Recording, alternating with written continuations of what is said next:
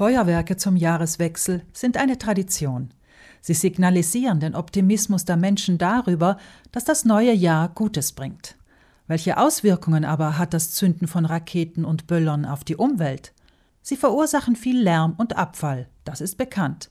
Und wie sieht die Klimabilanz beim CO2-Ausstoß aus?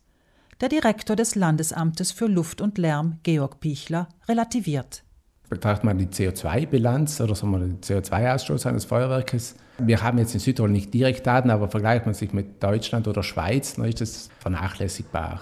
Ist auch klar, wir, das ist ein kurzer Moment, wo schon viel passiert, aber in Summe über das gesamte Jahr ist natürlich das dann, hat das nicht den Stellenwert. Diesen fehlenden Stellenwert bestätigt auch der Schweizer Rundfunk.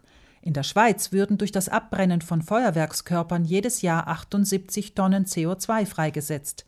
Das entspreche 0,0002 Prozent der Schweizer CO2-Emissionen und sei weniger als 50 Kühe pro Jahr ausstoßen, lautet der Vergleich des SRF. Nicht viel anders falle die Bilanz beim Feinstaub aus, sagt Pichler. In den ersten Morgenstunden des Neujahrtages ließ sich nur vorübergehend eine relativ hohe Menge an Feinstaub messen. Und auch dies hänge von den Wind- und Wetterbedingungen ab. Pichler also ich will jetzt nicht so sagen, dass jeder munter drauf losböllern kann. Also wenn man es einschränken kann, ist natürlich besser. Aber das, was mir schon ein Anliegen ist, ist zu sagen, dass man sich jetzt nicht so nur auf dieses Thema stürzen, weil wir wirklich andere Themen haben, die sehr viel schwerwiegender sind, sei es für die Leute, die neben den Straßen, neben der Schiene wohnen, und da reden wir von Tausenden von Leuten, von Zehntausenden von Leuten und das ganze Jahr und über ein halbes Leben. Und hier sprechen wir über 20 Minuten. Viel Lärm, viel Staub, vielleicht auch CO2. Das ist die Relation. Ganz und gar nicht vernachlässigbar sind die Auswirkungen von Feuerwerken auf Haus- und Wildtiere, sagen Umweltverbände und Tierschützer. Besonders gefährlich sei die Knallerei für Vögel. Am 1. Januar würden diese immer wieder fluchtartig ihre Ruheplätze verlassen. Auch würden Vogelschwärme erkennbar verstört agieren. Wer Haustiere besitzt, dürfte schon selbst bemerkt haben, dass diese ebenso mit Panik auf Feuerwerke reagieren. Auf keinen Fall sollte man Haustiere in der Silvesternacht mit ins Freie nehmen, rät der Bozner Tierarzt Georg Moser.